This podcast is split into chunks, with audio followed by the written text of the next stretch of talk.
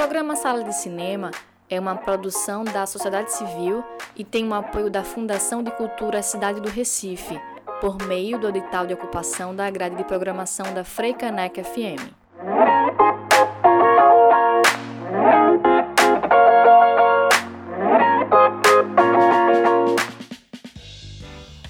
Olá, ouvintes da Frecanec FM, eu sou Rafael Buda e está começando mais uma edição do programa Sala de Cinema. Muito boa tarde a todas e todos, eu sou Priscila Urpia e estamos de volta com muitas novidades sobre o mundo do cinema. Hoje vamos apresentar como as janelas alternativas de exibição vêm se tornando uma realidade, ou seja, como os festivais, mostras e eventos estão trabalhando através da internet e redes sociais para não perder seu calendário e fidelizar o seu público.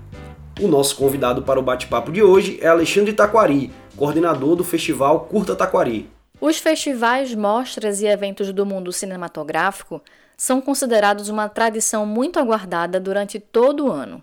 Momento de lançamento de filmes, de troca de conhecimento, de formação, articulação e convidados. Mas tudo isso mudou neste ano por conta da pandemia. Muitos foram cancelados, adiados ou encontraram no universo digital uma alternativa de continuação.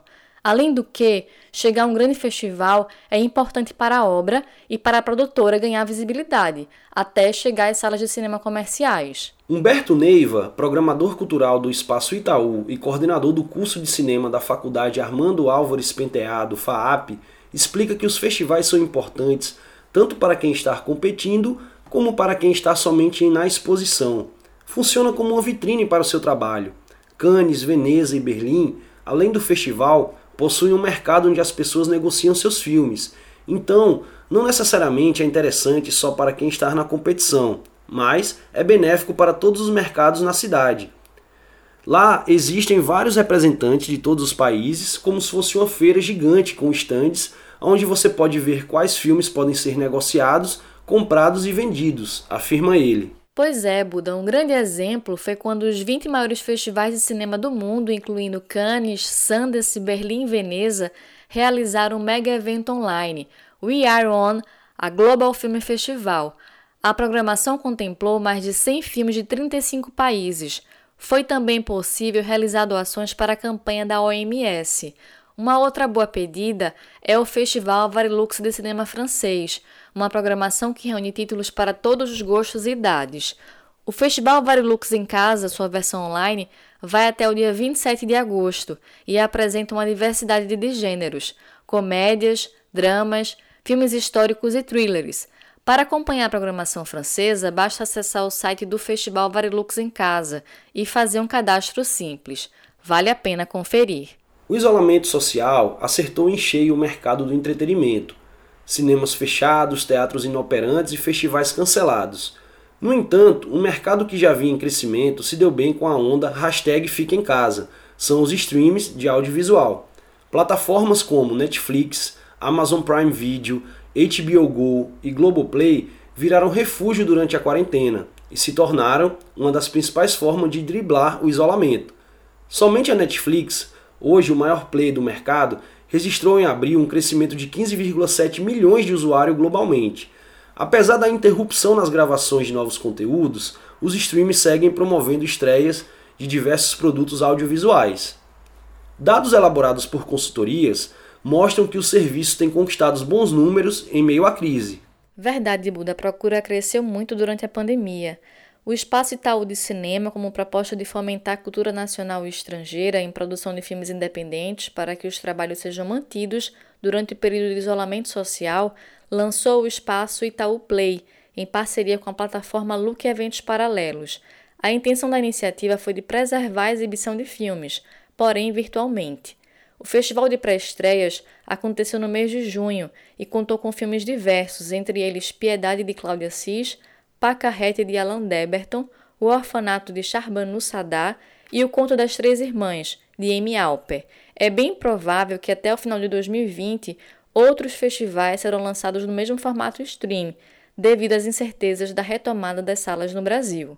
Do mesmo modo que premiações e festivais como o Oscar, o Globo de Ouro, o Festival de Cannes, Varilux, É Tudo Verdade, entre outros, sofreram algumas modificações. O Grande Prêmio de Cinema Brasileiro também terá de se reorganizar. A Academia Brasileira de Cinema divulgou a lista dos indicados no primeiro turno ao GP de Cinema Brasileiro 2020 em todas as categorias no seu site. Dentre os pré-indicados à categoria Melhor Longa-Metragem de Ficção, é possível encontrar filmes como A Pedra da Serpente, de Fernando Chanches, Divino Amor, de Gabriel Mascaro, Greta, de Armando Praça, Legalidade, de Zeca Brito, A Vida Invisível, de Karim Ainous e Bacural, de Kleber Mendonça Filho e Juliano Dornelles. Na categoria de melhor longa-metragem de ficção, concorrem mais de 70 filmes nacionais lançados em 2019. A premiação nacional segue ainda sem data para ser realizada. E cinco curtas pernambucanos foram indicados ao Grande Prêmio de 2020. Entre Marés, de Ana Andrade, Marie de Lautabosa, Nome de Batismo Francês de Tila Chitunda, A Era de Lariocotô, de Rita Carelli e Sua em Guerra, de Bárbara Wagner e Benjamin da Burca, distribuídos nas categorias de documentário e ficção. A seleção apresenta alguns dos filmes mais instigantes da última temporada, compondo um panorama diversificado da rica produção de curtas do ano que passou, de acordo com o site do evento. Um total de 61 curtas, dos quais 15 serão escolhidos para concorrer nas categorias de melhor curta-metragem de ficção, de animação e documentário. Os filmes podem ser vistos online gratuitamente na plataforma Porta Curtas. E para quem é fã do cinema pernambucano e quer consumir obras audiovisuais durante o isolamento social, a Cinemateca Pernambucana conta com um acervo gratuito de 274 obras entre filmes e séries. Entre os destaques estão A História da Eternidade, Amor, Plástico e Barulho, Cinema, Aspirinas e Urubus, Doméstica, Era uma Vez Eu, Verônica, O Rocher de a Estrela, Permanência, Rio Doce CDU, Tatuagem, Viajo Porque Preciso, Volto Porque Te Amo, entre muitos outros filmes. O destaque é que alguns filmes e séries disponíveis contam com acessibilidade. O acervo da Cinemateca conta também com objetos fílmicos, figurinos, fotografias, roteiros, cartazes e documentos. Porém, no momento atual, a Cinemateca segue fechada, as obras disponíveis podem ser acessadas através do site cinematecapernambucana.com.br. Vale a pena rever também. Muito comentado, o Cinema Drive-In no Recife segue para sua terceira semana de atividades. O Sala de Cinema pode conferir de perto o novo formato de exibição da capital pernambucana. A estrutura conta com um telão de 4K de 144 metros quadrados e sistema de som enviado aos veículos via frequência de rádio. Os ingressos disponíveis no site da empresa custam a partir de 70 reais, a depender da posição que a pessoa queira estacionar o veículo. Além do Recife, cidades como Rio, São Paulo, Porto Alegre, Belo Horizonte e Brasília também dispõem do serviço.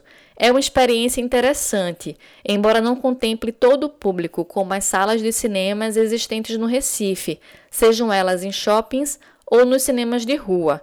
Em breve, o Sala de Cinema vai estar conversando aqui com a organização responsável pelo serviço no Recife. E agora vamos para um breve intervalo do Sala de Cinema aqui na Freicanec FM, mas com música. Bichos da Noite, de autoria de Sérgio Ricardo, que faz parte da trilha sonora de Bacurau, dos diretores Kleber Mendonça e Juliano Dornelles. São muitas horas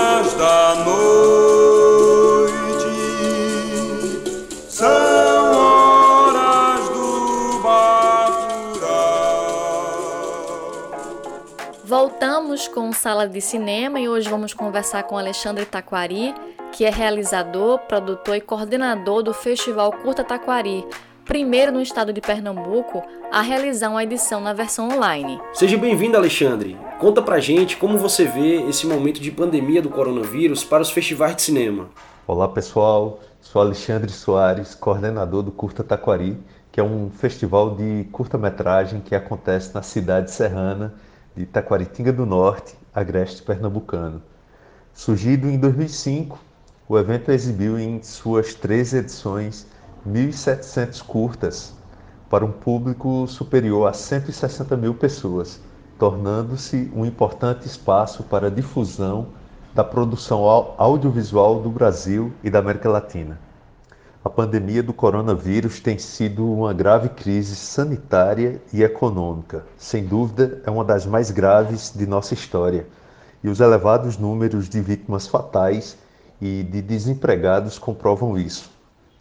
A classe cultural foi o primeiro setor a ser atingido e provavelmente será o último a retomar as suas atividades. E, como qualquer outro tipo de evento, os festivais de cinema e seus formatos foram extremamente prejudicados. Quais as principais diferenças que vocês observaram entre a versão presencial e a versão online? Como foi o engajamento e participação? O formato do Curta Taquari foi pensado em atingir toda a população local. Ah, além de sessões em praça pública, levamos mostras itinerantes para todas as escolas da rede de ensino público. Dessa forma, contemplamos mais de 5 mil alunos e alunas. Por causa da pandemia do coronavírus, é, para não cancelarmos a edição desse ano, tivemos que optar por outro formato de festival e então fizemos totalmente as exibições online. O festival foi totalmente digital. Esse formato foi totalmente novo para nós. Foi desafiador, experimental e o resultado foi bastante exitoso, pois conseguimos chegar a 100 mil espectadores. Isso para a gente foi espetacular. Ah, dessa forma, eu acredito que furamos muitas bolhas e levamos o curta-metragem brasileiro a lugares até então impensáveis. Muitos dos grandes festivais estão adiando, cancelando ou realizando sua versão online. No cenário pós-pandemia, você acredita que os festivais irão precisar se reinventar? Esse é o momento de sobrevivermos a esse terrível vírus. Isso sem dúvida e não sabemos como será o futuro, como será esse novo normal. E realmente a, a, eu acredito que os festivais precisam se reinventar e eu penso que devemos experimentar novo, novos formatos, onde integrar o digital online para os formatos que estamos acostumados. É, eu posso te falar da minha experiência com a edição do Curta Taquari 2020 e tenha certeza que nosso festival nunca voltará a ser o mesmo, pois pensaremos sempre em aliar as exibições presenciais com a ampliação das exibições online. Eu acredito que dessa forma a gente a, a, possa fazer um evento mais democrático e que a gente possa furar cada vez mais bolhas e atingir muito, muito mais pessoas porque o objetivo nosso é promover e difundir as obras de curta-metragem. É um momento que precisamos experimentar, pensar e, e, ver como é que a gente pode chegar a mais pessoas, como é que mais pessoas possam assistir nossos filmes. Muito massa, Alexandre. Agradecemos sua participação aqui no Sala. Grande abraço para todo mundo da cadeia do audiovisual do Agreste. E agora vamos com música. Heróis de David Bowie, música do filme Praia do Futuro de Karim Ainus.